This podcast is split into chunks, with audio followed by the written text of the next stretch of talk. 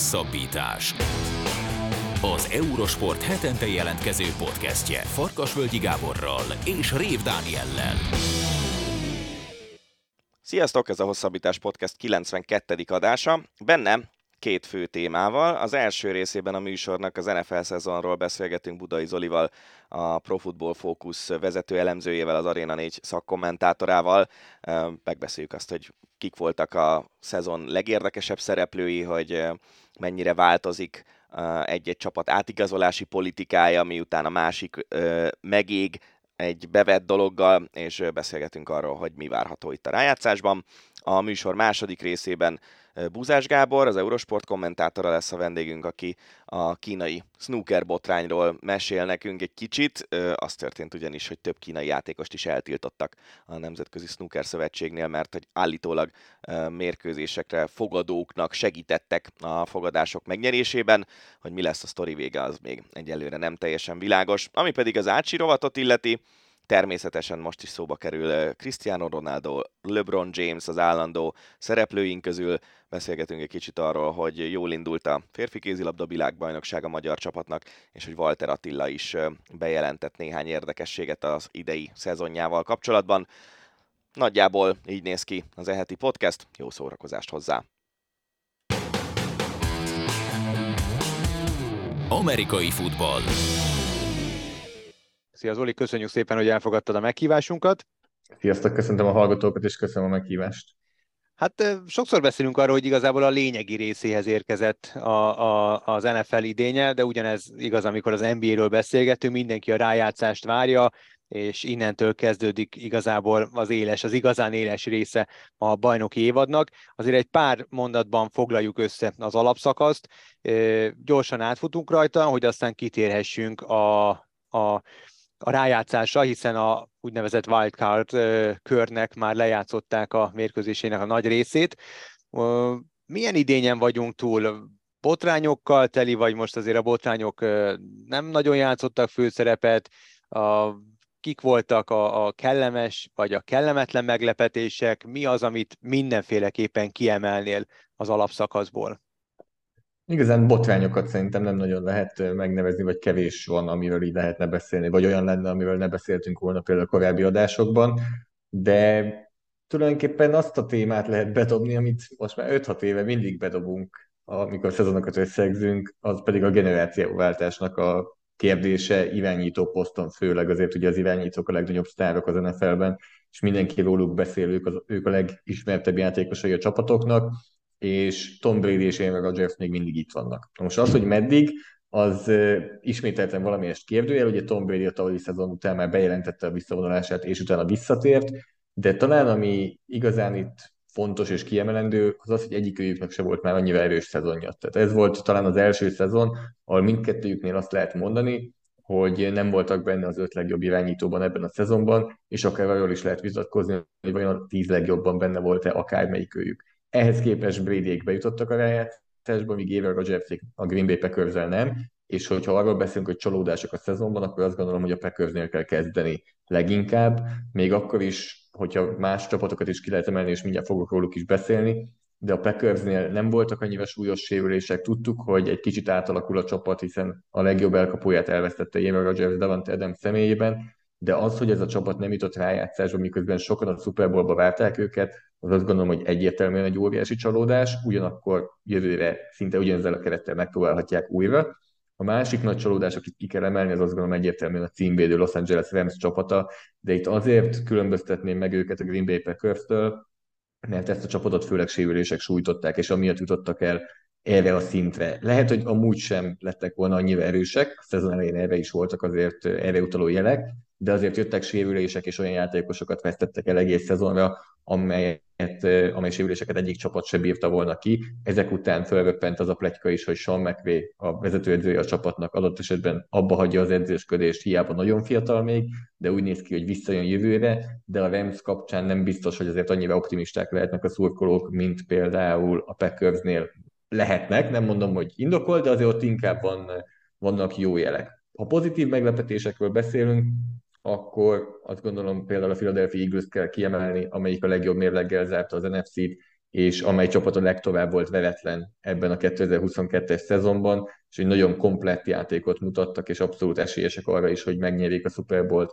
február 12-én a szezon végén, és hogyha még egy meglepetést ki kéne emelni, akkor valószínűleg a New York Giants csapatát emelném ki, amely egy csapatban, egy divízióban van ugye a Philadelphia eagles Nagyon sokan azt várták, hogy a Giants lehet, hogy a top 3-ban fog draftolni, ami ugye azt jelenti, hogy a három legrosszabb mérlegű csapat között lesz a szezon végén, ehhez képest ott vannak a rájátszásban, és a hétvégén nyertek is a Minnesota Vikings ellen. Minden évben van olyan csapat, amely egy évvel korábban csoport utolsó, most csoport első. Jelen esetben a Jacksonville lett ez a csapat. Az világos, hogy az NFL egy olyan liga, ami kifejezetten szeretné azt, hogy folyamatosan változzon azt, hogy mondjuk ilyen néhány éves ciklusokban ki az, aki jó csapat, ki az, aki nem jó csapat. Nyilván próbálkoznak a csapatok azzal, hogy, hogy próbálnak olyan szupersztárokat megszerezni, akik évekre meghatározhatják majd az adott csapat játékát, és az egyik ilyen példa volt a tavalyi átigazolási időszakban a Denver Broncos, amely leigazolta Russell Wilson-t az NFL egyik legkeresettebb irányítóját, és mégis gyakorlatilag nyugodtan mondhatjuk, hogy beleálltak a földbe ezzel a projekttel. Ennek szerinted mi az oka, hogy, hogy Wilson leigazolása ellenére sem tudott igazán versenyképes lenni a Denver, és mennyire tántoríthatja el a csapatokat attól, hogy rengeteg pénzt allokáljanak egy sztár irányítónak, a Denver példája, vagy akár a Clevelandé, amelynél ugye más okok is voltak a háttérben, hogy ők, nekik nem sikerült jól a szezonjuk. Igen, Russell Wilson neve mellett én azt gondolom, hogy meg kell említeni Nathaniel Hackett nevét is, aki ugye vezetőedző volt Denverben, és ugyanúgy Russell Wilsonnal egy időben jött, vagy pár héttel Russell Wilson előtt. Sokan azt is elbesgették, hogy azért, hogy esetleg Aaron Rodgers-et oda vigye a Denverbe, végül Hackettől december végén váltak meg, egy tényleg botrányos szezont futott a Denver Broncos, hogy azt te is említetted, Hackett mellett ugye Russell Wilson is nagy csalódás volt, Russell Wilsonnál pedig több tényezőt ki kell emelni. Az egyik ilyen az a kora, tehát hogy ő azért nem annyira fiatal, mint például Dishon Watson vagy más irányítók, akiket korábban sikerült megszerezni csapatoknak, például Kirk cousins azt gondolom, hogy ide sorolhatjuk, aki relatíve fiatalon váltott csapatot, és akkor nagyon sok pénzt kapott a Minnesota Vikings-tól, vagy a következő ilyen adott esetben Lamar Jackson lehet a Baltimore Ravens irányítója. Tehát Russell Wilsonnál ez az egyik, a másik pedig, hogy ez egy eléggé korlátolt rendszer volt, és korlátolt szerep volt, amit ő kapott Seattle-ben. Nagyon sokszor a karrierje elején inkább a védelem segítette, aztán a futójáték próbálta őt kisegíteni, és limitált szerepben nagyon jó jeleket mutatott. De elképzelhető, hogy már Seattle-ben elindult egy kicsi hanyatlás a ő teljesítményében, és ez az, amit láthatunk Denverben. Összességében szerintem mindenki nagyon kíváncsi arra, hogy ez a 2022-es szezon Wilson-tól egy egy különleges év volt, egy különlegesen negatív év, vagy ez már valaminek az eleje, és annak az eleje, hogy ő benne ennyi volt, és az ő karrierje most már a vége felé jár. Ezt majd 2023-ban egy új vezető edző alatt nézhetjük meg, ami még nem tudjuk, hogy ki lesz a Denver Broncos új vezetőedzője, de ennek köszönhetően a Denver egymás követő kettő évben is egy izgalmas csapat, amivel érdemes figyelni, mert annyi kérdőjel van körülöttük. És a kérdésem másik része, hogy, hogy mennyire továbbra is az egy csapatépítési módszer, hogy egy nagyon komoly fizetésű irányító köré próbálnak csapatot építeni, ez, ez változtathat bármit ezen a rendszeren Wilson gyenge szezonja? Én nem hiszem. Egy olyan irányító, aki annyira sikeres, mint Russell Wilson, nagyon ritkán kerül ki a szabadügynök piacra, vagy nagyon ritkán lesz elérhető. Ugye Wilson sem szabadügynök volt, hanem egy cserekeretében szerezte meg őt a Denver, de összességében azért nagyon-nagyon ritkán jutnak el olyan irányítók ahhoz, hogy oda, hogy csapatot váltsanak, akik már valami komoly ötletettek az asztalra. Tehát jelenleg például a 2023-as volt szezonban valószínűleg a nagy nevek Derek Carr és Jimmy Garoppolo lesznek, egyikőjük sem ért el közel sem annyit, mint Russell Wilson. Tehát, hogy egy ilyen szintű irányító, mint Russell Wilson, de még akár ide Dishon watson is bele lehet venni, hogyha eltekintünk a pályán körülügyeitől, amitől nyilván nehéz eltekinteni, de ha csak a pályán nyújtott teljesítményét nézzük, akkor ez egy ritka helyzet, hogy egy ilyen irányító elérhető lesz, és azt gondolom, hogy a maradék 31 csapatból, ugye egy csapatból játszik meg az irányító, a maradék 31 csapatból biztosan lesz legalább egy vagy kettő, aki mindent megadna azért, hogy ez az irányító hozzájuk kerüljön, és hogyha Lamar Jackson elérhető lesz valaki számára, akkor ott is azt láthatjuk, hogy kettő-három, de adott esetben lehet, hogy négy elsőkörös választás is kaphat érte a Baltimore Ravens majd. És akkor mi a helyzet a cleveland ahol messiásként várták az új irányítót, a csapat magja az együtt maradt, nagyon bíztak a vezetőedzőben, és akkor ennek ellenére nyilván voltak itt pályán kívüli dolgok, amik zavarták a kohéziót, meg, meg azért azok eléggé komoly botrányok voltak. Szóval ott, ott mi a helyzet? Ott várható egy edzéváltás, vagy, vagy inkább kap a komplett garnitúra egy esélyt a következő idényre? Mit tudsz erről? Szerintem ezt a 2022-es szezon, nem tudom, hogy így kéne, hogy legyen, de azt kommunikálják, vagy úgy jön át nekem, hogy ezt ők zárójelbe szeretnék tenni, hiszen nagyjából mondhatjuk, hogy nem volt irányítója a csapatnak, hiszen a második számú irányítóval kellett neki menni a szezonnak Jacobi Brissettel, aki hozzáteszem, hogy jól játszott, de mindenki tudta, hogy nem ő az irányító, hanem ő csak addig van ott, ameddig a 11 meccses eltiltását le nem tölti Dishon Watson.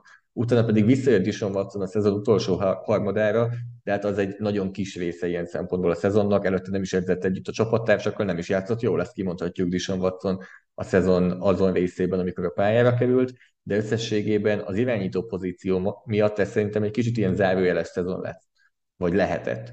Az egy másik probléma, hogy mondjuk az irányító poszton kívül sem voltak olyan teljesítmények, amikkel elégedettek lehetnek a Cleveland szurkolók, de hát azt gondolom azt remélik, hogy majd az irányító pozíció el fogja tüntetni ezeket a problémákat, és hiába vannak gyengében teljesítő játékosok, hogyha van egy top 5-ös irányítód, akkor ez az NFL-ben azért többnyire rájártást garantál, szinte legyen bármilyen a csapat maradék része minden évben fölteszed ezt a kérdést abban bízva, hogy hát a Zoli majd valami pozitívat mond a következő szezonra vonatkozóan, aztán ugyanott tartunk nagyjából.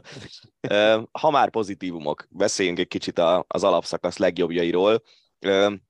Nem tudom, hogy a Pro fókuszos All-Star csapatról beszéljünk-e, vagy, vagy arról, hogy szerinted kik emelkedtek ki a szezonból, de mm, a négy fontos kategóriára kérdeznék rá, tehát a legjobb támadójátékos, a legjobb védőjátékos, és ugyanez az újoncok közül nálad kik voltak?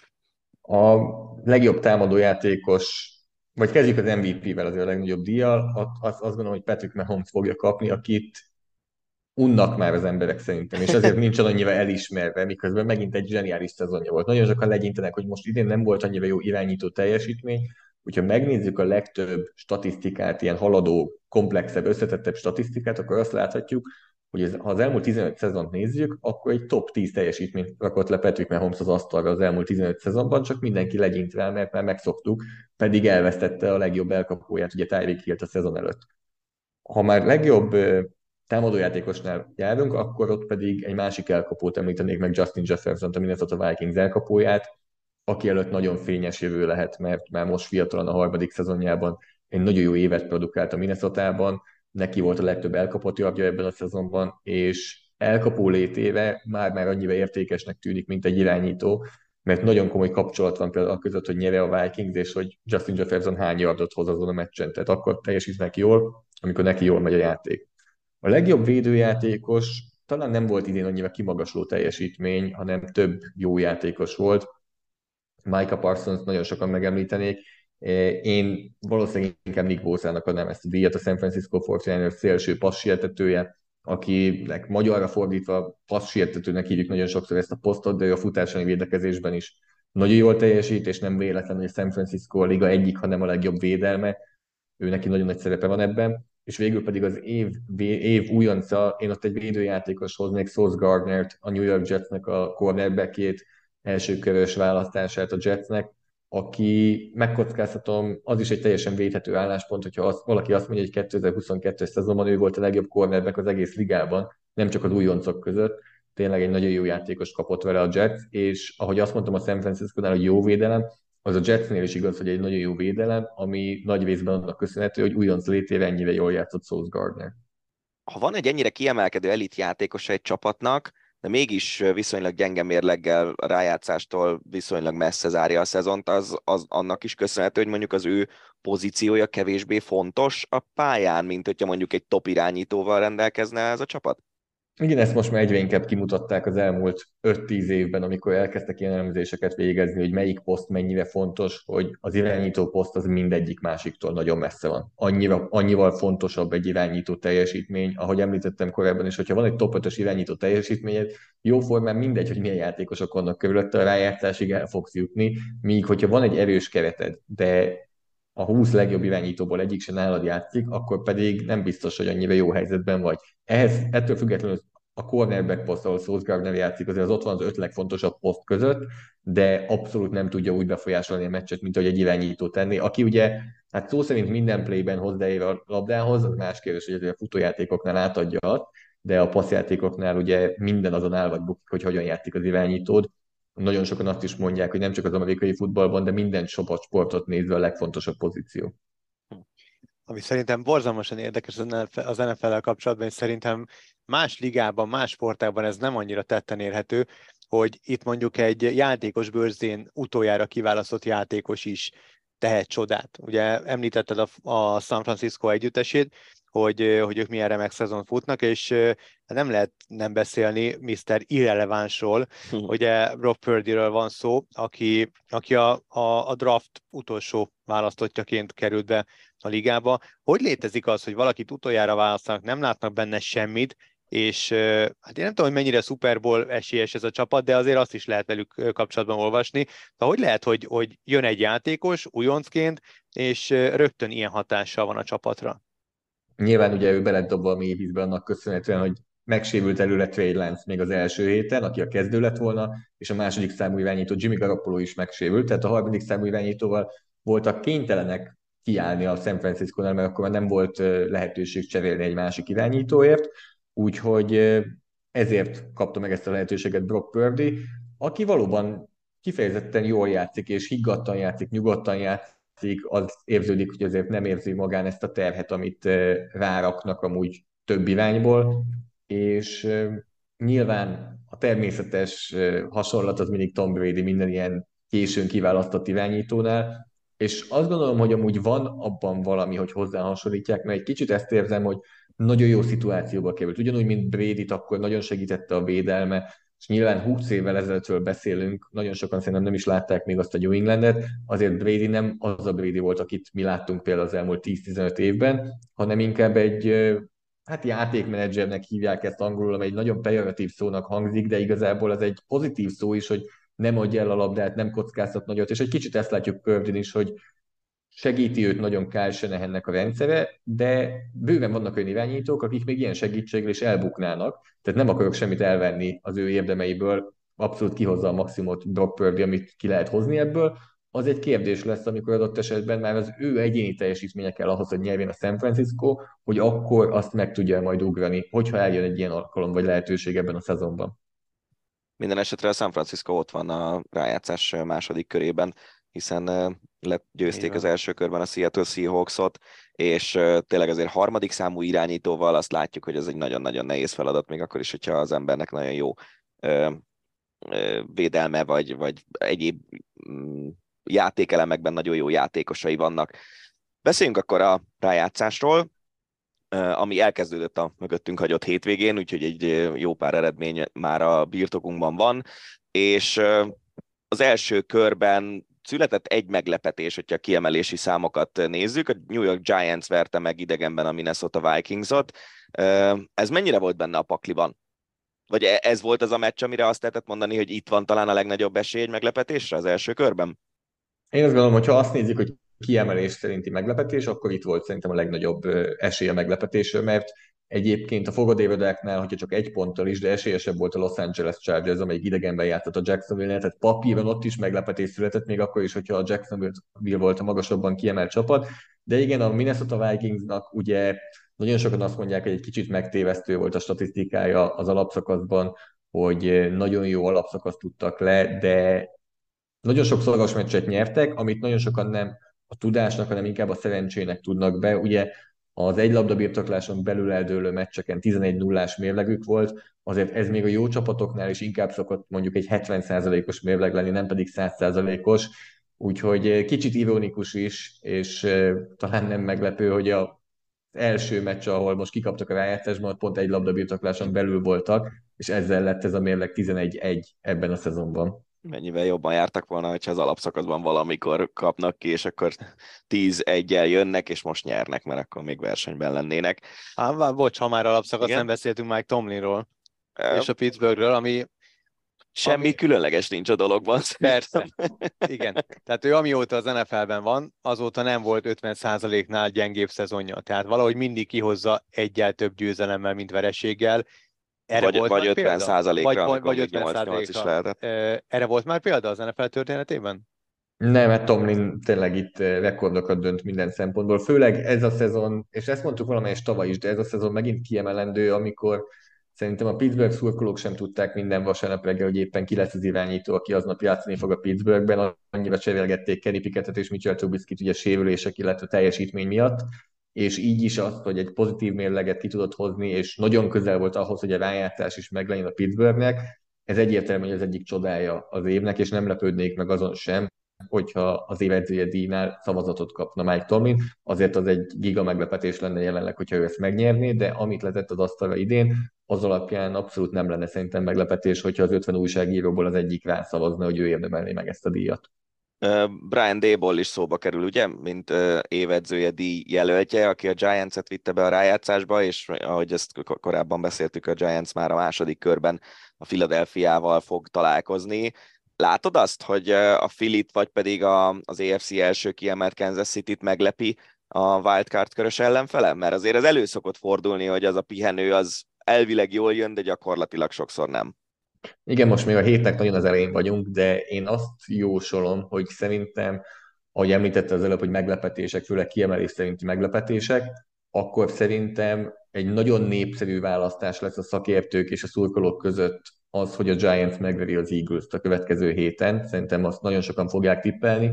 Valamelyest abból kiindulva, hogy játszott a New York Giants Brian Dable-nak a csapata a Minnesota ellen, ami viszont szerintem egy kicsit megtévesztő lesz, mert azért a Minnesota védelme nagyon gyengén játszott, egy kifejezetten gyenge csapategység az egész NFL-t nézve, míg a Philadelphia Eagles az egyik legjobb védelem. Tehát ilyen szempontból nem tudom, hogy mennyire jó kiindulási pont az, hogyha a New York Giants Minnesota Vikings meccset nézzük. Ettől függetlenül a Giants egy nagyon nagy meglepetés ebben a szezonban, egy nagyon nagy pozitív meglepetés, és hiába ők az esőtlenebb csapat, én sem tudom őket leírni a Philadelphia ellen, mert ugye ugyanabban a csoportban szerepelnek, találkoztak már idén kétszer, a második meccsen meglepően szoros volt az a találkozó, úgyhogy a Giantsnél nem a kezdőjátékosok játszottak, úgyhogy abszolút benne van, hogy Débolék itt is meglepetést tudnak szerezni. Beszélhetnénk még mondjuk a Jacksonville győzelméről, ugye 26 pontos hátrányból tudják 27. legyőzni, 27 a Chargers, de miután megint csak fogytán az időnk, én inkább egy olyan dologra kérnék, amit tudom, hogy nagyon utálsz, de akkor is megkérlek rá egy kis esélylatolgatásra mely az a, melyik az a két csapat, amely szerinted a legnagyobb eséllyel pályázik a Super Bowl részvételre? Nem fogok tudni meglepőt mondani, és azt mondom, hogy a Kansas City és a Philadelphia, ugye a kettő első kiemelt. Lehet, hogyha ez a hétvége előtt beszélünk, akkor inkább látok egy meglepetést az EFC-ben, de egy kicsit csalódáskeltő volt mind a Buffalo, mind a Cincinnati teljesítmény a Wildcard héten, akik mondjuk egymás ellen játszanak a következő héten, és az egy nagyon jó meccs lesz, azt mindenkinek ajánlom, hogy nézze meg vasárnap este 9 órától, de lehet, hogy ott majd javul a teljesítményük, mert az ellenfelek sem játszottak annyira rosszul ellenük, de egy kicsit csalódás volt a teljesítményük, és ezért azt gondolom, hogy a Kansas City így be fogja tudni húzni az AFC konferenciát. Az NFC-nél pedig az, hogy Brock Purdy játszik a San Francisco-nál, az azt gondolom, hogy egy hátrány lesz, amikor már a Philadelphia ellen játszanak. Úgyhogy ezzel azt gondolom, hogy Philadelphia Kansas City, ami ugye jelenleg a papírforma, hiszen a kettő első kiemeltől beszélünk. Azt hiszem, hogy az egész szezon legnagyobb sztoria, nyilván ez egy szomorú dolog, de az volt, amikor Damar Hamlin újra kellett éleszteni a pályán. Az ő, hál' Istennek őristenben van, nagyon úgy tűnik. Uh, és ugye láttuk például Christian Eriksen példáján az európai futball, futballban, hogy egy ilyen történetből is vissza lehet térni, és magas szintű teljesítmény nyújtani utána a pályán. Az lenne a, a nagy hollywoodi sztori, hogyha a Buffalo ezek után Super Bowl-t is nyerne? Száz. Ugye az első meccs, amit játszottak ez az eset után, ott Nahim Hines a Buffalo visszahordója a legelső játékból visszahordott egy labdát touchdownra, ahol szinte felrobbant a stadion. Azt a játékot már így is nagyon sokszor ismételgetik, hogyha ezt a szezont megnyeri a Buffalo Bills végigmegy és behúzza a Super Bowl-t, akkor az a Nahim Hines visszahordás akár szobrot is kaphat, vagy ott valaki szobrot fog kapni Buffalo-ban, az biztos, és igen, az lenne amúgy a, a legszebb történet így az elmúlt két hét eseményei után, hogyha a Buffalo itt végig menne és megnyerni, amire abszolút megvan az esélye. Hát meglátjuk, hogy összejön, de ez tényleg már már ilyen csöpögősen hollywoodi lenne. E, Amerikában filmesítik, azt tuti. Az biztos. Amerikában azért ez nem állna távol a néplélektől, azt hiszem. E, Zoli, nagyon szépen köszönjük, hogy ezúttal is a rendelkezésünkre álltál. Köszönöm a lehetőséget, sziasztok! Snooker. A sportágat pár hetet derültékből villámcsapásként rázott meg egy fogadási botrány, amelyben a kínai kontingens érintett méghozzá igen komolyan. Hamarjában eltiltottak vagy tíz játékost, és teljes hírzárlatot rendeltek el de mi azért próbáltunk utána érdeklődni itt a sportágat megrázó botrányról. Uzás Gábornál, az Eurosport Snooker kommentátoránál. Szia Buga, köszönjük szépen, hogy elfogadtad a meghívásunkat. Nyilván érintünk majd más témákat is, de azért jelenleg talán ez az a, az a hír, ez az a, a, az ügy, amely a legjobban megrázza a snooker világát. Egy pár mondatban foglald már össze, kérlek szépen azon hallgatóink számára, akik esetleg nincsenek annyira benne a snookerben, és nem tudják, hogy mi történt itt a nemzetközi snookerben. Mi ez a botrány igazából? Hát az az igazság, hogy ahogy mondtad, hírzár, hírzárlatot rendeltek el, tehát nem sok mindent lehet róla tudni. Ugye eltiltottak először egy játékost, Liang Wenbo-t, aztán még eltiltottak néhányat, és köztük volt Jan Bingtao, aki ugye megnyerte a Masters 2021-ben, tehát ő már egy nagyon komoly játékos, top 16-os, tehát éljátékos, és aztán pár héttel később, ha jól emlékszem, karácsony után Zsáó Sintongot is eltiltották, aki pedig a UK tavalyi bajnoka, tehát szintén Triple Crown bajnok, szintén top 16-os játékos, és ők, ők már nagyon, nagyon komoly nevek, tehát mit tudom én, olyan, mintha azt mondom majdnem, hogy már Ellen, vagy szóval ilyen szintű játékosok, csak ugye fiatal kínaiak, de, de, de hasonló, mondjuk úgy, hogy tudású játékosokról van szó. E, igazából ez a baj, mert hogy mm, mert nyilván, hogyha világranglista 50.-80. játékosokat nem is tiltanak el, nem függesztenek fel egyelőre, ugye vizsgálat alatt van az ügy, tehát felfüggesztették az ő játékjukat. Tehát, hogyha alacsonyabban rangsoroltakat függesztenek fel, akkor azt mondta, hogy oké, okay, jó, igen, meccseket adtak el, persze kell a pénz, érthető, de itt olyan játékosokról van szó, akik az utóbbi néhány évben több százezer fontot kerestek, tehát megélhetési gondjaik nem nagyon lehetnek.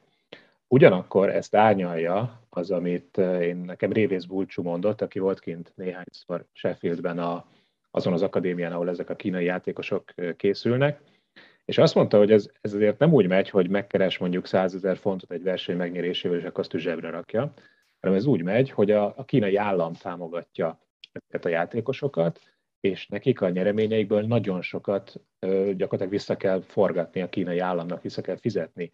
Tehát ők, ők nem élnek nagy lábon, nem arról van szó, hogy ők, ők zsákszámra nyerik a pénzt, és akkor megveszik a, az ilyen-olyan szuperautókat, meg mit tudom én, hanem, hanem nagyon sok pénz nem náluk landol. Tehát, hogyha csak arról beszélünk, hogy mondjuk tényleg eladtak meccseket, és tényleg szükség volt a pénzre, még azt is lehet mondani, hogy ez is egy reális magyarázat. Ez egy nagyon érdekes része szerintem ennek a történetnek, hogy, hogy a kínai játékosok már majd, hogy nem ilyen akadémiai jellegű környezetben élnek Angliában, igaz? Olyan játékosok is, akik a világ legjobbjai közé tartoznak. Igen. Ez, ez mindig is így volt? Nem volt mindig is így, ugye azt meg nem mondom neked, hogy hány éve, 5-6, max. 8 éve léteznek, két akadémia van, egyébként mind a kettő Sheffieldben, és gyakorlatilag az összes kínai játékos ott készül, és hát nyilván ott is laknak, nem, a, nem az akadémián, hanem mondjuk 5 perc sétára tőle.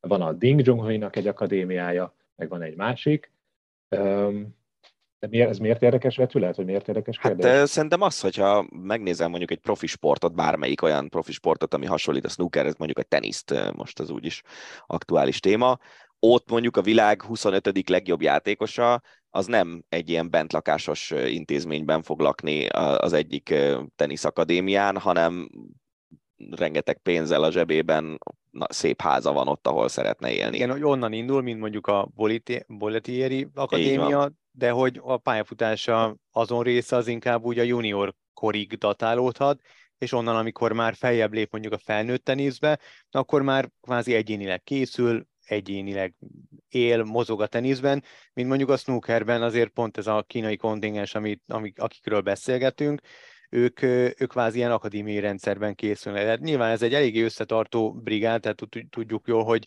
hogy ők azért együtt mozognak, ahogy mondtad, együtt is élnek ezek szerint.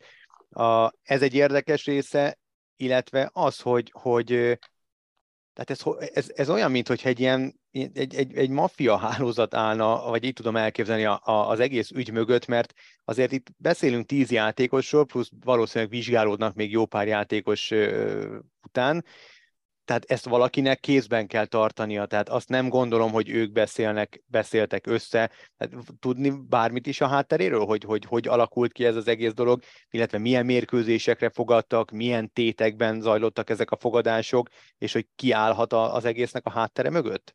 Igen, igen, annyit lehet, hát nem tudni, de mondjuk úgy, hogy tudni vélni, hogy az egyik játékos, aki a felfüggesztettek között van egy ranglista 110 valahányadik játékos, tehát nem egy ismert név, ő a Weibo-ra, ami ugye a kínai Twitter gyakorlatilag, arra kitett egy-két bejegyzést, amit elég hamar eltűnt onnan egyébként, ami arról szólt, hogy, hogy Liang Wenbo van az ügy mögött, aki az első, első felfüggesztett játékos volt. Ő mondjuk egészet... csak, megint csak a hallgató kedvéért, ők Ding után, Ding Junhui után a második hát nem legismertebb, vagy legnépszerűbb karaktere nem a legeredményesebb, de azért ő nyert pontszerző tornákat, tehát azért ő egy, ő egy jó játékosnak számít. Liang egy nagyon ismert játékos, Ding mögött ő volt a második legjobb játékos sokáig. Aztán jöttek ugye ezek az imént említett, már eltiltott, felfüggesztett játékosok, Yan Bingtao és Zhao Xintong, akik már jobbak, de valóban egy, és nem csak, hogy egy erős játékos, hanem egy, egy népszerű játékos, őt nagyon sokan szerették, nagyon egyrészt nagyon jó barátságot ápolt, ápolt Ronnie O'Sullivan, ezt nem nagyon tudjuk, hogy most mi a helyzet. És igen, ez egy nagyon érdekes dolog, azt is olvastam, de hát ezek spekulációk és, és ilyen félinformáción alapuló dolgok, de tényleg hivatalos információnk nincs, hogy ugye egy nagyon jó, nagyon gazdag családból származik Kínában, és hogy feltehetőleg vannak kapcsolatai olyan mondjuk úgy, hogy alvilági alakokkal, akik ugye ezeket a bundákat szervezni szokták, és, és ugye ez a srác, aki kirakta a Weibo-ra ezt a bizonyos információt, ő azt írta, hogy, hogy a Liang kényszerítette, nem, nem, nyilván nem fizikailag kényszerítette, de megfenyegette őt, hogyha ezt, és ezt a meccset, vagy ezt és ezt a frémet, nem tudom már, nem veszíted el, akkor baj lesz öregem. És hát azért ezt tudhatjuk, hogy ezért ez nagy részt így van, tehát a, a legtöbb játékos az nem jó kedvében, nem passziójában kerül bele egy ilyen fogadási csalásba, hanem, hanem bizony kényszer hatására. Ezt ugye Stephen Lee, aki ezt a borzalmas 12 éves eltiltást kapta nagyjából 10 évvel ezelőtt, róla is az az információ keringett, hogy, hogy őt is, hát mondjuk így, hogy kényszerítették erre. Nagyon érdekes az egész történet szerintem, hogy tényleg top játékosok nem tudnak annyit pénzt keresni, hogy, hogy ne szoruljanak rá ezekre a fogadási csalásokra. Beszéljünk egy kicsit arról, hogy, hogy mennyire szofisztikált a snookernél a fogadások lehetősége. Mire lehet fogadni mondjuk egy snooker meccsen? Kinyeri a következő frémet, arra lehet fogadni? Persze. Tehát gyakorlatilag Persze. lehet majd, hogy nem olyan szinten, mint a focinál, hogy mondjuk mit, hány százas lesz egy meccsen, Igen. kinyeri a következő frémet, nem tudom, nyere mondjuk a vesztes egy öt nyert, meccs, öt nyert frémig zajló meccsen, nyere hármat a vesztes, ilyenekre gondolom lehet mind. Persze, persze, meg ilyen hülyeségekre is, mint a fociban, hogy mit én, kidobja az első bedobást, a snookerben az, hogy melyik színes lesz a következő frémben az első színes, mint belőknek, tehát ilyen marasnakra is lehet fogadni. Ami, ami abszolút szerencsejáték lényegében. Abszolút, persze, meg ez eléggé kevéssé irányítható, de hát de nem is kell ilyen, ilyen széles körben gondolkodni, hát bőven elég, ha azt mondod, hogy figyelj, veszítsd el a negyedik frémet, hogy figyelj, ne nyerj egy frémnél többet a meccsen, és ez tök egyszerűen megoldható. Tehát azért a snookerben nagyon könnyű csalni, hogyha, hogyha az ember szeretne, és hogyha van erre motivációja, most akár a pénzről beszélünk, akár ami szerintem valószínűbb, a kényszerítő hatásról. És a játékosok vannak elég ügyesek ahhoz, hogy mondjuk van egy, nem tudom, hosszú piros, és direkt löki annyival mellé a játékos, hogy ne menjen be, ne legyen meg az indulási lehetőség, és mondjuk elveszítse onnantól azt a frémet. Persze. Jó, Persze. csak azért akarok utána menni ezeknek, lehet, hogy neked teljesen egyértelműek a válaszok ezekre a kérdésekre, de Aha. az, hogy lássuk egyáltalán, hogy mennyire nehéz ez, mennyire könnyű, ezek szerint úgy tűnik, hogy viszonylag könnyű, és akkor az volt gyanús, hogy mondjuk ilyen furcsaságokra érkeztek nagyon nagy fogadási tételek? Ez buktatta le őket? Hogy az ő ügyükről tényleg semmi konkrétumot nem tudok, de korábban ez mindig így ment, tehát nyilván, nyilván most is, hogy, hogy igen, volt egy-két meccs, vagy több meccs, amire, amire extrán sok fogadás érkezett valamilyen speciális dologra, hogy mit tudom én, négy-egy lesz a vége, vagy valami ilyesmi. Hogyha azért erre egy fogadási irodánál föltesznek, nyilván gondolom kisebb részletekben, de mondjuk nem annyit, nem 5000 fontot, mint amit szoktak, hanem 50 ezer fontot, akkor ezt a fogadási iroda az jelenti a, a szövetségnek. És, és hát nyilván valami hasonló történt most is. Egyébként régebben egy olyan esetről is olvastam, csak most hirtelen nem teszem be, hogy melyik játékos esetében, hogy Jack Trump uh, hívta fel a figyelmet arra, már nem tud, tényleg nem tudom, hogy melyik játékos esetében, hogy, hogy nagyon érdekesen vesztette el azt a bizonyos meccset, és hogy hm, ez gyanús. Uh-huh. És mhm. akkor elkezdtek vizsgálódni, és tényleg gyanús volt. Igen, mondjuk Ilyen ők biztos, van. hogy jobban látják, mint egy laikus, tehát egy, egy profi snooker játékos biztos nagyon jól tudja, hogy az a kimaradt lökés, az nem biztos, hogy úgy kellett volna, hogy kimaradjon. Lehet, hogy kimaradhat, tehát a, a, a lehetőség benne van, de tehát ők szerintem észreveszik azt, hogyha ha egy picit ott hamiskás a játék. Ami szerintem még borzalmasan nem érdekes, hanem sokkal inkább fájdalmasabb a snooker számára, hogy azért ugye nyilván ezek azok a sportágak, amelyek azért nevezhetjük nyugodtan réteg sportágaknak, nagyon küzdenek a közvetítési jogokért, nagyon küzdenek a pénzekért, nagyon küzdenek a népszerűségért, azért, hogy minél elterjedtebb körben váljanak nézetté, hogy meg tudják érinteni és meg tudják találni mondjuk a fiatal nézőket, akik azért nyilván a, a bevételt is valamilyen szinten generálják, és, és mondjuk nem öregszik el a, a, a nézőközönsége egy bizonyos sportágnak. Itt ráadásul ugye a snooker esetében óriási kínai piacról lehet beszélni, tehát Kínában borzalmasan népszerű a játék, és ez azért, ez a botrány a népszerűségének finoman szólva is ö, ö, fájhat és árthat, ö, főleg úgy, hogy azért itt a Nemzetközi Szövetségnek nagyon komoly összefonódása is van Kínával, tehát hogy azért ez az egész sportágat alapjaiban rázhatja meg. Szerinted Ezzel nem? nem teljesen értek egyet. Azzal igen, hogy Kínában, vagy a snooker kínai megítélésére esetleg lehet rossz hatással, ezt el tudom képzelni.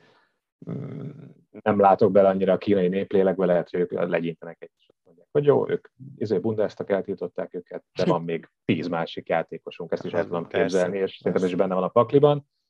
Én így innen Európából nem nagyon érzem, hogy, hogy ez nagyon meg tudná rengetni. Azért azért még mindig nem a kínaiak a főszereplők. Oké, okay, hogy pénzügyben igen, pénzügyileg igen, mert ő, ők a főszereplők, de, de nagyon fontos a szerepük, volt legalábbis a Covid előtt, de, de mondjuk játékos szinten nem a kínaiak a főszereplők, tehát ha kiesik két játékos a top 16-ból, akkor, akkor van más. Tehát hm. én, én ezt nem érzem, nem érzem olyan, olyan brutálisnak.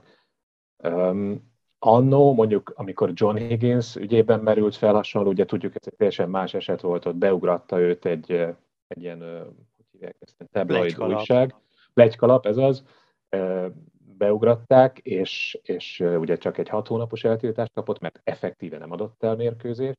De hogyha mondjuk ő kapott volna egy, egy komoly eltiltást, és tényleg lebukott volna, na az már, az már azért sokkal jobban meg tudná rázni. Azért az az ügy a renoméját nagyon megcibáltam, tehát az egy nagyon furcsa ügy volt, ott nagyon, nagyon fura volt, ahogy kimagyarázta magát, és, és sokak szerint elég, elég olcsón megúszta azt az ügyet. Ugye elevenítsük fel a hallgatók számára, hogy ott ugye ez a plegykalap, ez ott ukránoknak adta ki magát a, a két újságíró, és azt hiszem 600 ezer fontot ajánlottak volna neki, de valami brutális összeget, több százezer fontért ment ez az egész móka, plusz még abban is tanácsot adtak volna neki, hogy hogy tüntetheti el, hogy legitimizálhatja ezt az összeget, és emlékezetes, hogy abban a, és ezt leadták, ezt a hogy Videófelvétel volt, nem? Igen, egy ilyen rejtett kamerás igen. felvételt leadtak, amiben ott van Higgins, ott a menedzsere, és a kamerával hátva, háttal ül a két ukrán mafiózónak, önmagát ukrán mafiózónak kiadó újságíró. Nem mellékesen itt most azért Margon kívül megjegyzem, hogy undorító dolog ez egy újságírótól e, ilyen formában beugratni bárkit, vagy, vagy egyáltalán ilyen, ilyen megoldásokra vetemedni. Ugyanakkor Higgins olyannyira benne lett volna a táncban, hogy emlékezetek vissza, Buga biztos emlékszel rá, rá is kérdezett, hogy hogy lehet a legető legjobban, legkönnyebben eltüntetni a nyomát ennek a pénznek, és ott, ott azt ajánlották neki, hogy fektesse ingatlanban, nem tudom melyik szigeten, emlékszel? Még ezen röhögtünk annó. Tehát, igen, hogy azért igen, ő eléggé, igen. eléggé könnyű volt őt táncba vinni, és ahhoz képest borzasztóan olcsón megúszta, viszont a renoméját rettentően megtépázta. Mondjuk egész jól, jól jött ki belőle, emlékszel, utána azt hiszem sorban, zsinórban négy ö, tornát nyert meg. Igen, Higgins hát eltiltották hat hónapra, rögtön utána visszatért, megnyerte a UK-t, szezon végén megnyerte a VB-t, tehát nagyon olcsó megúszta, a játékával, hogy úgy mondjam, kihozta magát ebből a gödörből. Oké, okay, még mindig vannak, még a mai napig vannak, akik halózták őt, ő ugye arra hivatkozott akkor, hogy, hogy félt a Ukrán maffiától, és, és félt, hogy, hogy neki hát ebből baja lesz. De igen, hát ez amit mondtál, hogy hogy, hogy lehet eltüntetni a pénzt, ez egy, ez egy kicsit sikamlós terület. Az, az egyértelmű, hogy nagyon olcsó megúszta. Nem azért büntették, mert eladott volna meccseket, mert ugye azért nem lehet valakit büntetni, mert valamit csinálta volna, hanem azért, mert ez, ezt az egész megkeresést ezt nem jelentette uh-huh. a szövetségnek, ezért kapott fél éves eltiltást. Vittes ügy volt bennem az merült még fel az ügy kapcsán, hogy, hogy lehet-e, tud-e valamit tenni a Nemzetközi Szövetség annak érdekében, hogy ez ne ismétlődhessen meg, azon túl, hogy nyilván a, a, az érintett kínai játékosokat valószínűleg komolyabb eltiltással sújtják, de még hogyha 12 évről is beszélünk, még az is lehet, hogy az se elég elrettentés hogyha az ember egyébként meg tényleg jóval több pénzt keresett azzal, hogy eladogatott meccseket, vagy eladogatott fémeket, vagy bármiket, és, és ennek köszönhetően meggazdagodott. Én ezt nem hiszem, tehát én ezt a vonalat nem, nem, nem tudom elhinni, hogy, hogy ők ezzel igazán sok pénzt keresnek, és sokkal inkább hiszem azt, hogy, hogy erőszakkal, vagy, vagy legalábbis erőszakos fenyegetéssel vették rá őket arra, amire rávették őket, vagy esetleg úgy voltak, hogy ezt könnyen megúszták, és akkor jön egy kis zseppénz. Nem hiszem, hogy, hogy e-, ebből olyan őrület sok pénzt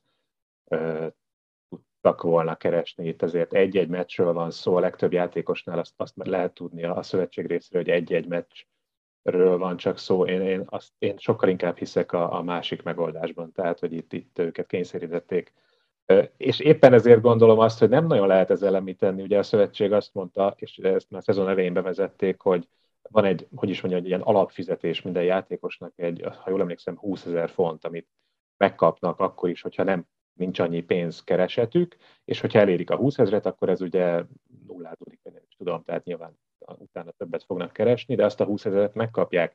Tehát itt azért olyan nagyon komoly megélhetési gondjai nem lehetnek senkinek sem. Hát figyelj, ezért és... 20 ezer fontból Angliában nem olyan nagyon könnyű megélni, ez, ez, ez már tíz éve is ennél jóval több pénzt lehetett keresni nem tudom, viszonylag egyszerű munkakörökben, tehát hogy ez nem nagyon sok pénz, de értem, amit mondasz. Én igazából arra akartam kifuttatni a kérdésemet, hogy, hogy lehet, hogy ez a közeg, meg ez az egész helyzet, hogy a kínai állam beletesz pénzt a kínai játékosokba, aztán ilyen kollégiumi körülmények között élnek, ahol nyilván sokkal könnyebb valamiféle ilyen a megfélemlítésen, meg zsaroláson alapuló mm, kört kialakítani, mint hogyha külön-külön életük lenne, meg nem a kínai állam, állam mögöttük. Tehát ilyen szinten lehetnek következményei a dolognak, hogy az egész kínai snooker felépítését meg kell változtatni emiatt az ügy miatt, vagy szerinted ez, ezt megúszszák úgymond a, a, az eltiltásokkal a játékosok?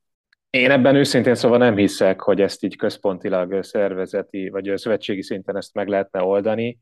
Én csak abban hiszek, hogy, hogy nagyon komoly eltiltásokra van és lesz szükség más, már hogyha indokolt persze, más, mást ilyen központilag irányítva nem, nem látok más megoldást.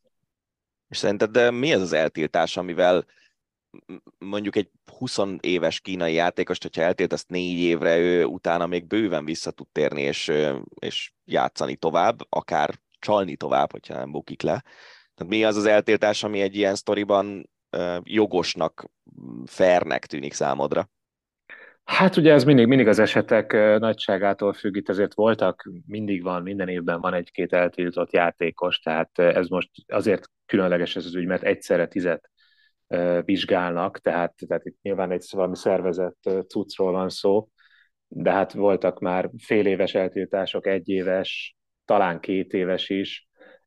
Szerintem két év az, az, az nem rossz, mert akkor ugye biztosan kiesel a main tourról, tehát újra kell kvalifikálni, azért az nagyon megnehezíti egy profi játékos életét, hogyha, hogyha akár csak egy két éves eltiltást kap. Én azt, én azt elég erősnek érzem a, a legtöbb helyzetben, legtöbb esetben. Hát azért szerencsére a, a botrány mellett azért volt reklámja is a sportnak, ez itt az elmúlt heti Masters torna, amire, amire utalok, amelyet Judd Trump nyert meg. Olyan sok szót nem vesztegetnék a Masters-re, mert egyrészt a műsoridőnk vége felé járunk, másrészt pedig talán érdekesebb lehet, hogy hogy alakul a snookergála, a magyar snookergála mindennapjai. Ugye erről korábban beszéltünk, hogy március 4-e és 5-én Ronnie O'Sullivan Mark ellennel csap össze itthon Budapesten a Gerevics arénában. Mi újság a gála házatáján? Fú, hát folyamatosan zajlanak a tennivalók, vagyis hát csináljuk a tennivalókat, hogy csúnyán fogalmazzak. Holnap megyek például a, a tévés kollégákkal bejárni a helyszínt, hogy mi hogy legyen, mert ez egy kicsit más lesz minden ezen a gálán, mint ahogy ezt korábban megszokhatták, mert meg hát három éve nem volt gála, tehát kicsit fel is kell frissíteni a tudást, megnézzük rendesen a helyszínt, hogy mihol lesz, mihol nem lesz. Öm, meg egy, egy friss hír, kb. 10 perce írt rám Révész Bulcsú, aki ugye a magyar sztárja a gálának, hogy eddig úgy volt, hogy csak szombaton tud ott lenni, mert a vasárnapi extra előadáson már nem, mert hogy hétfőn neki kezdődik egy Európa-bajnokság Máltán, de, de rám írt, hogy tud jönni vasárnap is, mert megoldják máshogy valami alternatív úttal, úgyhogy ő ott lesz, illetve ő is ott lesz vasárnap is a gálán, ez szerintem nagyon jó hír, úgyhogy ugyanaz a felállás mind a két szombati, meg a vasárnapi gálán is. Ronnie O'Sullivan, Mark Ellen és Révész Bulcsú. És az, hogy ők egymással hogyan játszanak, azt, azt már elárulhatjátok, vagy ez legyen meglepetés a nézőknek? Ez legyen meglepetés, már csak azért is, mert még dolgozunk rajta, tehát... Így könnyű. ez, ez azért úgy szokott kinézni, hogy vannak ilyen ötletek, meg olyan ötletek, meg amolyanok, aztán megállapodunk, megállapodunk egy menetrendben, aztán egy hónappal előtte átszerkeztjük az egészet, tehát, tehát ez, ez alakul, ez alakul, és nyilván azon dolgozunk, ez a lehető legjobb legyen, de annyi kulisszatitkot elárulhatok, hogy pont pénteken, múlt pénteken voltunk. Ott, ahol van a sok snooker asztal, a kökin, és, és a, igazából azért mentünk, hogy bizonyos játékelemeket gyakoroljuk a, az eredményjelző kezelő kollégákkal, vagy inkább úgy mondom, hogy barátokkal, meg a játékvezetőkkel, és, és ekközben is felmerültek olyan dolgok, hogy fú, ez így tök jó, ez működni fog, ez így nem olyan jó. Szóval ez, ez, ez, ez hogy is mondjam, munka alatt van. Szuper, hát akkor további jó munkát a gála szervezéséhez. Kösz. Aztán reméljük, hogy kevés ilyen bunda botrányt meg hasonlót fogunk hallani a snooker Ott nem lesz bunda, ez reméljük, Igen, reméljük a gálán neki. Örülök neki. Búzás Gáborral beszélgettünk arról, hogy mi történt a kínai snooker játékosok bunda botrányával, és hogy hogy áll a magyar snooker gála szervezése. Köszönjük, hogy a rendelkezésünkre álltál. Ácsi. A hét legérdekesebb hírei. Műsorunkat szokás szerint az Ácsi rovattal zárjuk, vágjunk is bele, kerékpárral kezdjük. Walter Attila nem indul a Giron, és a túron sem. A Vueltát nem említették, de gyanítom, hogy ott sem, vagy nem tudom. Inkább rangos egynaposokon indítják, így az ő szavaival élve saját magáért mehet a klasszikusokon is. A, nagyon vártuk szerintem, ti főleg kerékpár kommentátorok, hogy milyen hírek érkeznek itt az új csapathoz való igazolás után Attival kapcsolatban. Ezt vártátok? Ö, nem, vagy nem tudom.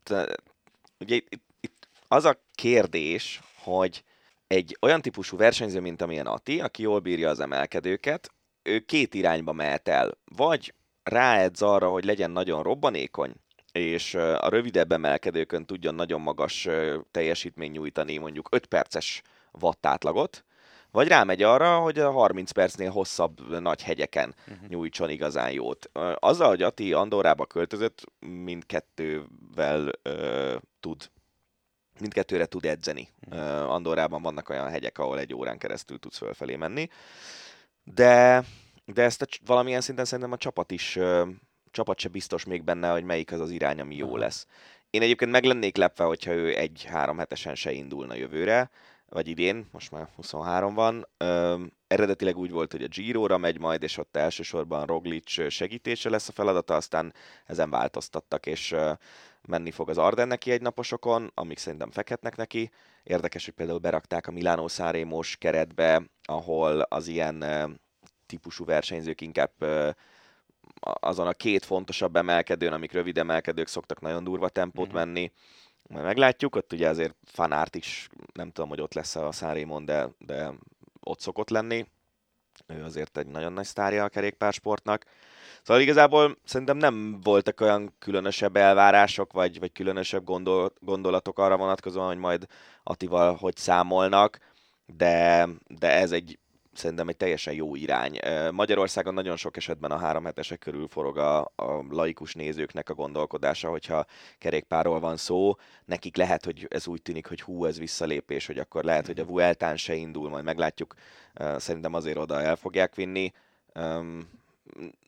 Ha, ha ő mondjuk egy Liège-Bastogne Liège-en ott tud lenni az első csoportban a verseny végén, az egy nagyon nagy dolog, az talán nagyobb dolog, mint hogyha mondjuk szökésből Ö, hát azt mondom, hogy a szakasz nyersz a Giron, annál nem, de hogyha negyedik vagy, mint ahogy ő most idén negyedik lett, annál lehet, hogy nagyobb dolog a, a Liezsen nyolcadiknak lenni. Na hát kíváncsiak vagyunk. Ugye nem sokára kezdetét veszi igazából a szezonnak, hát most nagyképpen az érdemi részletet, amikor már Európában tekernek. Úgy, Igen, hogy, most uh, ugye Tour Down Under az első verseny az, az kedden kezdődik, uh, és, és tart vasárnapig. Ati először majd február második felében egy galiciai versenyen fog menni, ahol viszonylag jó mezőny várható.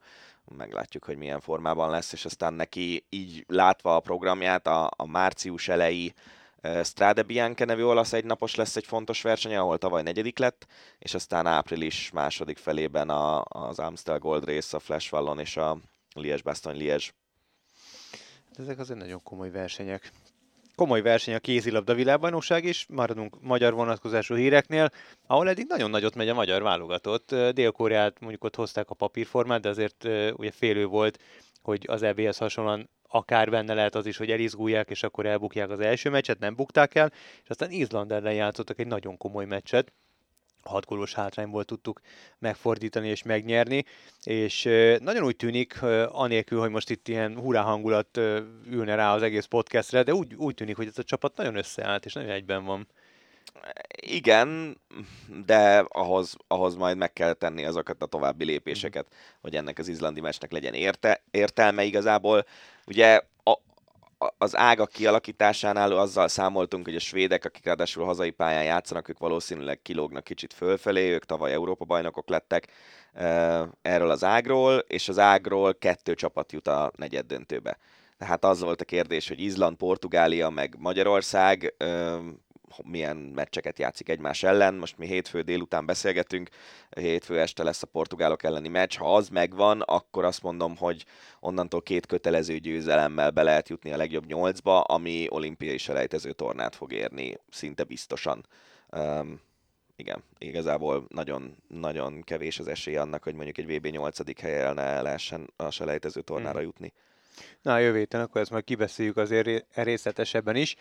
Foci, Kleinhesser László a görög Panathinaikos csapatához szerződött, és amikor ezt a hírt olvastam, akkor azt mondtam, hogy vagy igazából elégedetten döltem hátra, hogy ez most egy olyan átigazolási hír egy magyar játékossal kapcsolatban, amikor azt mondhatjuk, hogy azért egy, egy nagy múltú, komoly csapathoz igazolt, oké, a görög bajnokságban azért kilóg mondjuk a, a, a, az AEK meg a Panathinaikos, de és akkor a többi az, az nem fel, olimpiákhoz, és akkor a többi az nem feltétlenül e, ilyen erősségű, de ettől függetlenül szerintem ez, ez megint azt jelenti, hogy, hogy azért ez a, ez a magyar foci hírnevét öregbíti, tehát hogy ez, ez jó tesz szerintem hát a, a magyar focinak, szóval... hogy egy ilyen csapathoz tud igazolni egy magyar játékos szerintem. szerintem. Az is lehet, hogy igen, és az is lehet, hogy az ég egyet hát figyelj, hogyha játszik, hatása nem lesz. Ö... Nem, ez akkor tesz jót a magyar focinak, hogyha ő a válogatottban vagy kezdőként, vagy egy nagyon jó kiegészítő emberként tud hozzátenni. Igen, szóval de ahhoz az ő meg... posztján ott azért most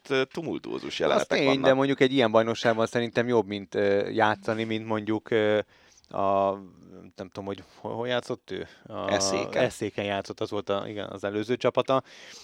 Azért ez egy keményebb bajnokság, a Panathinaikos azért évről évre mindig valamelyik nemzetközi kupában ö, szerepel, Úgyhogy ha Laci itt megállja a helyét, és tényleg azt hozza, amit tud, és, és nyilván itt nem feltétlenül csak a játékára utalok, hanem tényleg fejben is ott lesz, és, és hozzá tud szokni a bajnoksághoz, ha, ha, ha befogadja az öltöző, és, és megtalálja a pályán kívül is a számításait, akkor szerintem ez egy jó sztori lehet. Lehet.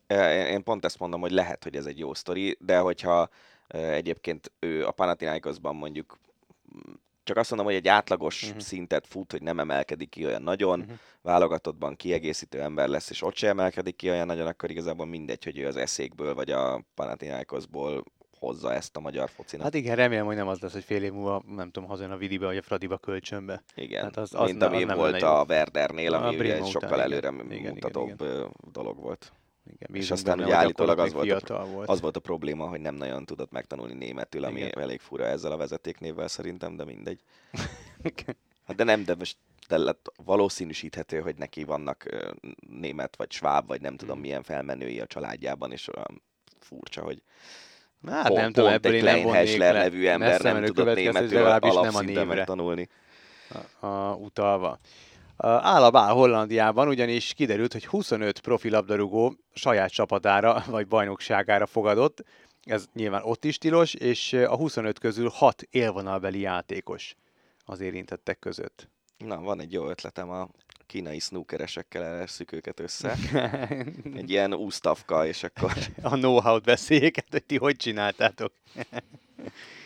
A Richard Rufus, nem tudom mennyire mond neked ez a név bármit is, azért, hogyha figyelted a Premier League-et, akkor, akkor őt a 2000-es évek közepén lehetett róla hallani, és, és egy, egy meghatározó játékos volt a ligában, a Charlton Athleticben pedig kifejezetten, mert hogy a hatalmas közönség kedvenc volt, egy nagyszerű védő, és többször választották az év játékosán a csapaton belül. Nos, kapott 7,5 év börtönt, mert pénzt mosott és engedély nélküli tevékenységeket végzett. Gyorsan átfutom, hogy a vád szerint Rufus nemzetközi devizakereskedőnek adta ki magát, meggyőzte áldozatait, hogy fektessenek be egy alacsony kockázatú rendszerbe. A hivatalos sportolói státuszát használta arra, hogy becsapja az áldozatokat. Nyomozás során kiderült, hogy elhitette a követőivel, hogy gazdag és sikeres, miközben az áldozat pénzét arra használta, hogy kárpótolja azokat, akik befektettek a piramis játékába. Hát 15 millió font folyt be a számlájára, és ebből 7,6 milliót fizetett vissza a befektetőinek. Az jó. Egy három évig tartott ez a művelet. Hát ez klasszik piramis játék, ez, ez büntetik. Igen, nem rossz. Hét De egyébként Richard Rufusra nem emlékszem, viszont a Rufus kézilabda csapatot kifejezetten ajánlom a kedves hallgatók figyelmébe. Oké. Okay. A Premier League legutóbbi fordulójában londoni derbit rendeztek vasárnap, hát eléggé futballpályára nem illő jelenetek zajlottak le. Ugye Richarlison és Aaron Ramsdale akadtak össze, az Arsenal kapusját pedig, amikor már szétválasztották Richarlison-tól, akkor az alaponalhoz vezette a játékvezető meg a játékostársak, és egy magáról megfeledkező, hát szurkolónak nem nevezném, néző inkább. Ott vannak ilyen dobogók, arra fölállt, és, és hátba rúgta nemes egyszerűséggel a kapust. Remek sztori. A legfrissebb hírek szerint örökös eltiltást kapott. Hát szerintem az a minimum. Kár, hogy nem tudom, a Ramsdale nem volt ott jobban fejben, és nem, tehát én biztos, hogy elég tételt vettem volna, tehát ezt nem is értem, hogy hogy tudják És akkor magukat... téged is eltiltanak az életed végéig mint, mint a Kantonát annó, de hogy, hogy hát ezt elképesztő tényleg. Nem, hát nyilván egy profi játékos az nem, nem mehet bele ilyen adokkapokokba, ha szeretne profi játékos maradni, úgyhogy szerintem ez így értető, de a szurkolónak meg tényleg az a minimum, hogy soha többé nem mehet foci meccsre hihetetlen. És ahogy láttam a lassításokból, meg a felvételekből, ez egy, egy, egy fiatal, ját, fiatal uh, szurkoló volt, egy fiatal ember. Szerintem, tudod, a... mi, pont uh, meséltem pont... neked hétvégén a, azt a sztorit a, a LSU-s tornászlány, aki egy nagyon csinos uh-huh. lány, igen, igen, és, igen. és ilyen teljesen állatmódjára viselkednek vele, az elvileg szurkolói, uh-huh. vagy akik így rajonganak érte, meg vele is, meg a, meg a többi tornásszal, meg edzővel, meg mindenkivel, aki ott van. Tehát egy, lehet, hogy egész egyszerűen van most egy olyan generációs tünet, de nem akarom erre kihegyezni az egészet, mert akkor megint ilyen öregnek tűnünk, hm. hogy, hogy, hogy nem tudják, hogy hol a határ, amit Igen, meg, meg lehet engedni, egy, meg a nem. van egy olyan ilyen hardcore típus, akik azt hiszik, hogy, hogy hogy, hogy ö, nekik lehetnek követeléseik, egy bizonyos elvárás fölött még plusz elvárásaik a játékosokkal, sportolókkal kapcsolatban, hogy nekik jár valami a sportolótól, miközben nem jár semmi. És az, ezt az jár, meg is a, a, a, a, kihozza magából a lehető legtöbbet, és harcoljon a, a klubért, ahol, ahol sportol, és, és próbáljon azért harcolni, hogy a legjobb eredményt elérje a csapatának, vagy a csapatával, de ezen felül egy szurkolóhoz semmiféle más köze nincsen, nincsen kötelezettsége, nem kell jóba lenni, nem kell brahizni, ha akar, akkor ad autogramot, ha nem akar, akkor nem ad autogramot, ha akar, kiint, ha nem akar, nem int ki, nem fog kezet, nem pacsizik, tehát hogy vannak ilyen elvárásaink, amik, amik szerintem abszolút, hogy mondjam, túlzóak. Persze, és, és ráadásul, hogyha valamit nem tetszik valakinek, akkor most már a közösségi médiában nagyon könnyen Igen. a- az adott illetőnek a tudtára is lehet hozni, és szerintem ez egy nagyon rossz irány. Egyébként tök érdekes, hogy Lanti meg Gergő pont erről beszélgettek a, hiszem a múlt hétvégén került ki a podcast felületeinkre az ES Bringás podcastjük, szóval valami olyan címmel, hogy előfizettem Tibó Pinóra, Aha.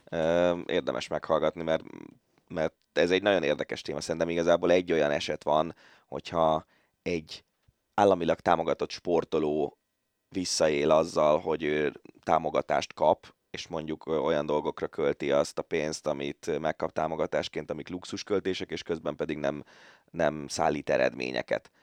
Ez az az eset, aminél azt mondom, hogy mondjuk adófizető állampolgárként igenis fölemelhetjük a szavunkat, hogy ezt nem illik. De az, hogy egyébként a sportoló pályafutásában mondjuk rossz döntéseket hoz, ilyen dolgok, a, a, az, az nyilván nem, nem kritizálhatja egy szurkoló, Hát mert az, a- az az ő élete. Igen, hát ez tökéletes példa erre Zsuzsák Balázsnak a különböző klubváltásai, hogy milyen szinten horkant fel az ország, és tudta mindenki jobban, hogy neki hova kéne igazolnia, és miért nem oda, ahova éppen igazolt. De hát ennél sokkal, sokkal pozitívabb a hangulat a Barcelonában, ugyanis megnyerte első trófeáját a Messi nélküli érában a csapat, a Superkupát ráadásul nem más, mint a Real Madrid ellen, Szaúd-Arábiában. Hol máshol? Hol máshol? Cristiano ott volt a nézőtéren? Valószínűleg. De az a Real edzésére lement ott Nem, bratyuzott. mert csak a- hogy lásson valami értelmes focit színvonalú focit is. Nem sokára majd látna, vagy, vagy láthat, vagy amikor Messi odaigazol, mert hogy 350 vagy 300 millió dollárt kínálnak Messinek, ugye nyáron lejár Párizsban a szerződés, és marhára meg akarja szerezni őt az Al Nassr városi riválisa, az Al Hilal. Képzeld el, hogy a, a, a Riádi városi rangadón összecsap Messi és Cristiano Igen, Ronaldo. bőven benne van a pakliban, szerintem meg a hírek Istenem. szerint az édesapja Messinek már ott volt a helyszínen, és állítólag ilyen tapogatózó tárgyalások már voltak. Igen, De állítólag, azért az a, az a hír járja az édesapáról, hogy nem veti meg a nagyon sok pénzt. Igen, és, és itt azt adómentesen komoly. lehet fölvenni, azt még Így van. jobban szeretik. Plusz még az aláírási pénz, meg a, Ja, ki ja. tudja milyen Rolls royce akármik, e, ilyen incentív juttatásként. E, De ugye azt még a világbajnokság alatt ö, rebesgették, hogy Messi a szavát adta a párizsiaknak, hogy hosszabbít, de hát mondjuk ja, 300 millió dollár, meg a szavamat adtam, hogyha Livikókára mérlegre tesszük, akkor azért sokszor hallottunk már, vagy tapasztaltunk olyat, hogy általában elfelejtjük, hogy mire adtuk a szavunkat, meg mire nem. Na, de figyelj, nagyon átsiklottunk azért itt a lényeg fölött. Hogy, ja, hogy szuperkupát nyert a Barcelona. Hát és hogy? Gavi, A Gávi óriásit játszott állítólag, ez tény. Nem láttam a meccset, sajnos. ez a, ez a Pedri-Gavi páros, ez, ez körülbelül annyi élményt fog adni a Barcelona szurkolóknak szerintem, mint a Xavi ezt a páros adott. Ezek annyira ügyes gyerekek. Pedrinek a pályán való látás az teljesen uh, ilyen Xavis, és Gavi meg annyiban több már most Iniestánál, amellett, hogy egy csomó mindenben még kevesebb, nyilván 18 éves. De hogy iszonyú agresszív, olyan, mint egy ilyen agresszív kiskutya. Aha. Nagyon szeretem nézni a játékát. Úgyhogy, hát az meg, hogy a Real ellen, az meg külön Habatortán, habatortán. igen. Igazából a, igen, hát, ma maradjunk ennél. Meg a Barca vezeti a bajnokságot, úgyhogy te itt előadtad a vész harangokat, Hát, vagy nem ha tudom, megkongattad Valamivel fogadtunk ősszel. szerintem, Nem tudom miben, de hogy, hogy, nyerni. hogy nem nyerik meg, te majd nyilván azt mondod, hogy megnyerik, meglátjuk majd, csak nem tudom, miben fogadtunk, de biztosan mi vércikiben. Felmetették Benjamin Mendit, a Manchester City francia világban. Várja, a Chelsea-s hír kimaradt, pedig ott ö, volt egy tök érdekes. Ja, meg közben itt izé, tudod, úgy van, hogy amit már vettünk, Azt és hát ez, kitörlöm, és itt véletlen nagyobbat. Na jó, akkor ja, igen, igen, igen, én. megvan, igen. Megvan? hogy uh, Chelsea 100 millió euróért 8 és fél évre szerződtette az, ukrán 22 éves Mihailo Modrikot, aki posztját tekintve szélső, az Arsenal is versengett a játékjogáért, a Chelsea egyszerűen túllicitálta a városi riválisát, és az Arsenal állítólag bónuszokkal együtt 95-öt adott volna érte. Brutális ez az összeg, a 100 milliót egyetlen egy játékos sem ér, szerintem nincs, nincs olyan játékos, aki ennyi pénzt érne, de, de ami miatt... Messi. Nem ér, szerintem nincs olyan játékos, De aki ennyit ér ér. szerintem. Messi A, de biztos, hogy visszahozza az összeget, tehát akkor ér Ronaldo is ennyit, de amit nem értek, hogy ez a, ez a srác, 22 éves gyerek, uh, tehát zsákban macskát vásárolnak, de nem tudják, hogy ő milyen, hogy ő, ő, ő mit tud igazán, hogy, hogy egy ekkora piacon, egy ilyen ligában, a világ egyik talán legnehezebb bajnokságában, a nemzetközi porondon, ő soha semmit nem bizonyított. Ekkora összeget belefetszölni egy, egy olyan játékosba, akit még nem láttál igazából a legnagyobb szinten teljesíteni, óriási. De ugye lutri. pont mikor három hete volt ez a hír, hogy ez a brazil 16 éves Endrik, vagy hogy hívják ezt a Ja, gyereket, akit a akit a Real igen, és igen. ők is 60 valami valamennyi. 60-70 Igen, valami ilyesmi rémlik, és az egy 16 éves srác. Igen, igen. Ami ez a sztoriban van egy csomó nagyon érdekes dolog. A, az egyik az az, hogy az Arsenal nagyon akart ezt a játékost, és a Chelsea tulaja Todd Bowley úgy, úgy tűnik, hogy ilyen um, borsot törünk a városi rivális orra alá lendületből megvesszük 100 millióért gondolkodásban volt, és így került a Chelseahez. A 8 és fél éves szerződés is tök érdekes, hogy ugye Amerikában látunk, főleg baseballban Igen, ilyen igen. jellegű szerződéseket, és Bowley ebből a kultúrából jön az európai fociba, úgyhogy tök érdekes lesz azt látni, hogy mint ahogy az NFL-es beszélgetésben beszéltünk itt Watson garantált pénzéről, hogy, hogy egy-egy ilyen szerződés az, az Hát kilengése, aha, vagy pedig ebbe az irányba megyünk-e tovább a jövőben. És a harmadik nagyon érdekes sztori, az pedig ma délelőtti, az az, hogy a Shakhtar Donetsk tulaja, ő egy ilyen ukrán oligarchának nevezném, az egyszerűség kedvéért, feldobta, hogy a, a srácért kapott pénznek a negyedét, azt nem teljesen világos, hogy az ukrán hadseregnek fogja adományozni, vagy kifejezetten azoknak az embereknek, akik ott az Azovstal, azt hiszem, hogy acél gyártó üzemben, Mariupolban védték hónapokon keresztül a földbe beásva a, a várost, meg, a, meg az üzemet az oroszok ellen.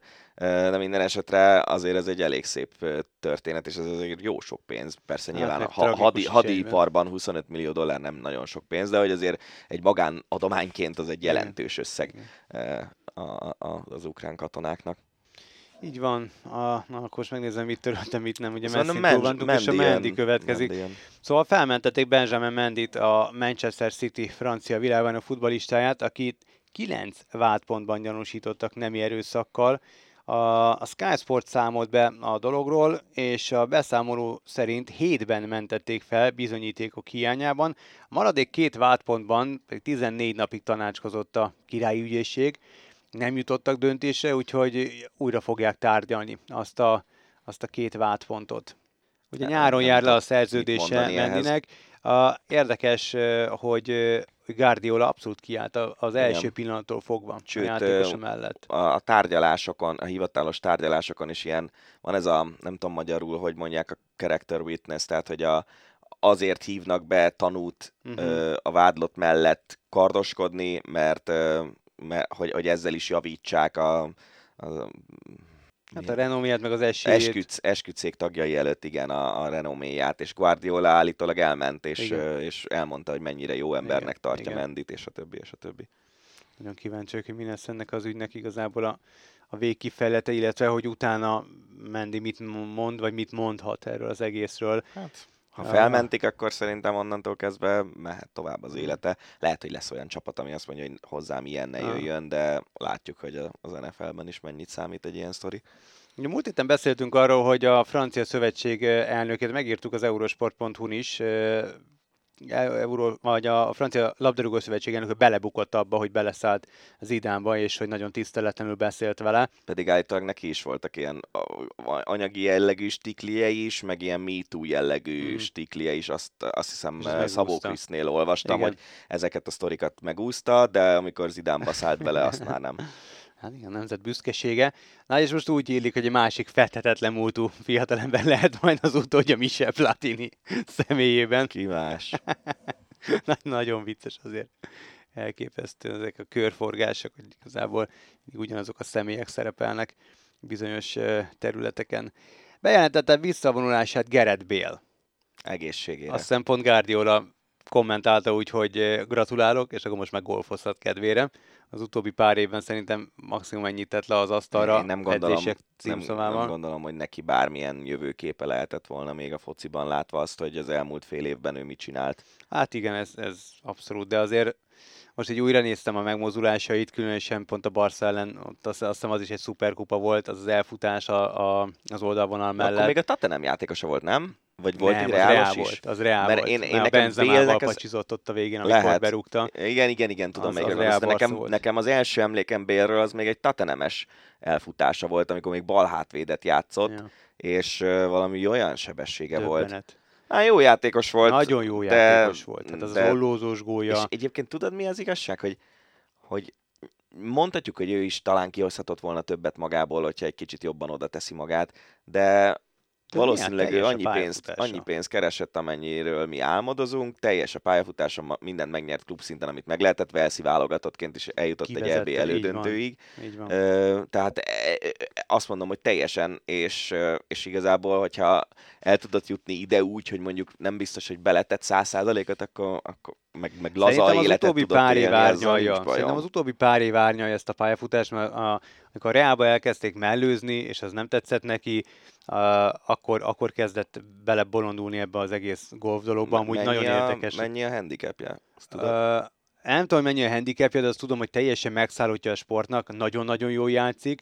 A Madridban, a hátsó kertjében kialakított egy olyan olyan szakaszokat, pályaszakaszokat, ami például a Players championship az egyik leghíresebb szakasz. Akkor a kertje van Madridban, a, hogy hát golf szakaszokat Hát nem a teljes szakasz, ja. de hogy, hogy lemodellezték neki azokat a, azokat a szakaszokat, bizonyos szakaszokat, és és én már nem tudom, hogy nyilván golfos honlapon olvastam, és láttam, a játékát is ott videón lehetett követni, hogy azt mondják, hogy nem sok kellene neki ahhoz, hogy, hogy kipróbálhassa magát mondjuk akár egy European túron, vagy, vagy egy olyan challenge túron, ami esetleg a, a PGA Tour előszobája, lehet, hogy rá fog, rá, rá fog arra menni, de azért ezek a top atléták úgy általában egyik sportos sem ügyetlenek, de Gerard Bélagolban kifejezetten, kifejezetten jónak számít, úgyhogy egy szép pályafutás volt szerintem, tényleg kihozta belőle a, a maximumot, úgyhogy nem, nem lehet rá szerintem panasz.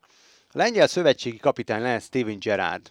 Ezt megláttam, akkor kicsit csodálkoztam, hogy itt megint nevet igazolnak, nem feltétlenül tudást, de azért a kalapban benne van, és én ezt úgy mondom, hogy én, én játékosként imádtam Gerardot. A kalapban benne van Arvé Renard, ugye ő a szaudiakat vezette ki a VB-re, Roberto Martinez, akivel bukott a belga válogatott. Portugál válogatott kapitány lett Martinez, múlt héten arról beszéltünk. Lehet, de nem tudom, miért van benne a izében, a, miért volt benne a, a. Ez igaz mondjuk tényleg most, hogy mondod.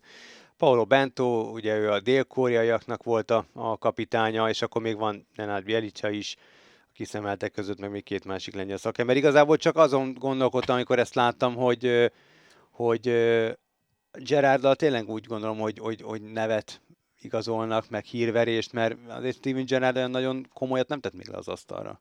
Hát nem, de szerintem ezek a plegykák, ezek, ezeket újságírók találják ki valahol, vagy, vagy valaki a szövetségben azt mondta, hogy fú, Gerard jó lenne, mert ő egy nagy név, nem tudom, de csak írt belőle egy cikket. Én, én nem, nem tehát e- ezeket a, ezeket a híreket szerintem csak azért léteznek, hogy kattintsák az emberek semmi másért. Hát, hát. Ami viszont... Ráadásul, bocs, de ki a szart érdekel, hogy ki lesz a lengyel szövetségi kapitány? A lengyeleket. Igen. Őket, igen. Meg a csoport ellenfeleiket igazából maximum. Borussia Dortmundnak van egy játékosa, Yusufa Mukoko, aki most éppen uh, Sebastian K. sportigazgatóval harcol, mert illetve a menedzsmentje, mert ő nem hajlandó szerződést hosszabbítani. Erre a Dortmundtól kapott egy egyhetes uh, ultimátumot, vagy aláír, vagy, vagy mehet vissza a balettba táncolni. Ugrálni. Uh, ugrálni. Szóval úgy volt, hogy 18 éves, aztán kiderült, hogy 22 éves. Na, ez a nagyon kemény. Uh, és ezért az érte érdeklődő Premier League klubok kihátráltak a szerzőtetéséből. Kamerunban született, Németországban hát örökbe fogadták, és végül Németországban kötött ki, és az anyakönyvi kivonatában 2000-es dátum szerepel. 14 évesen fogadták örökbe, és Én, én nekem ebben az a sztoriban az az érdekes, hogy hogy juthatott el valaki ilyen magas szintig, hogy a német VB keretben ott volt, ugye? Jól, jól mondom? Nem, ő a német VB keretben Szerintem volt? ott volt a német VB keretben. Lehet. Mukoko. Ö, és, és hogy jutott el valaki idáig, hogy, hogy kiderül, Igen, hogy, ott volt. hogy nem, nem, nem annyi éves. És azért négy év az nagyon nem mindegy, hogy valaki Hát nem. 18 vagy 22. Igen, igen, igen. És mondjuk a német U válogatottaknak hány különböző meccsét fogják emiatt ö, megovni majd a riválisok, meg ilyenek. Szóval azért, és oké, okay, Kamerunban, hát most volt egy sztori, hogy Kameruni U17-es válogatott alig Ja, tudott összeszedni elég igen, játékos, mert, mert mindenkiről kiderült, hogy idősebb, de hogy Németországban szerintem ez lenne a minimum, hogy azért leellenőrzik, hogy az az ember az hány éves, Hát biztos, nem? hogy ezek után sokkal szigorúbbak lesznek ezek az orvosi vizsgálatok, és Samuel Eto'o, a kameruni szövetség első embere, nagyon komolyan beleszállt ebbe a témába, és ő tiltogatja és jobbra-balra folyamatosan ezeket a túlkoros játékosokat. NBA. LeBron James átlépte a történelmi 38 ezeres ponthatárt, most itt pont, a, a, amikor ezt a podcastet rögzítjük, akkor hajnalban játszott a Lakers, és bár kikapott a Filitől, de, de az NBA történetében mindössze második játékosként átlépte a 38 ezeres ponthatárt, és igazából hetek kérdése is ő lesz a vala volt legtöbb pontot szerző játékos az NBA-nek. Azért ez egészen döbbenetes.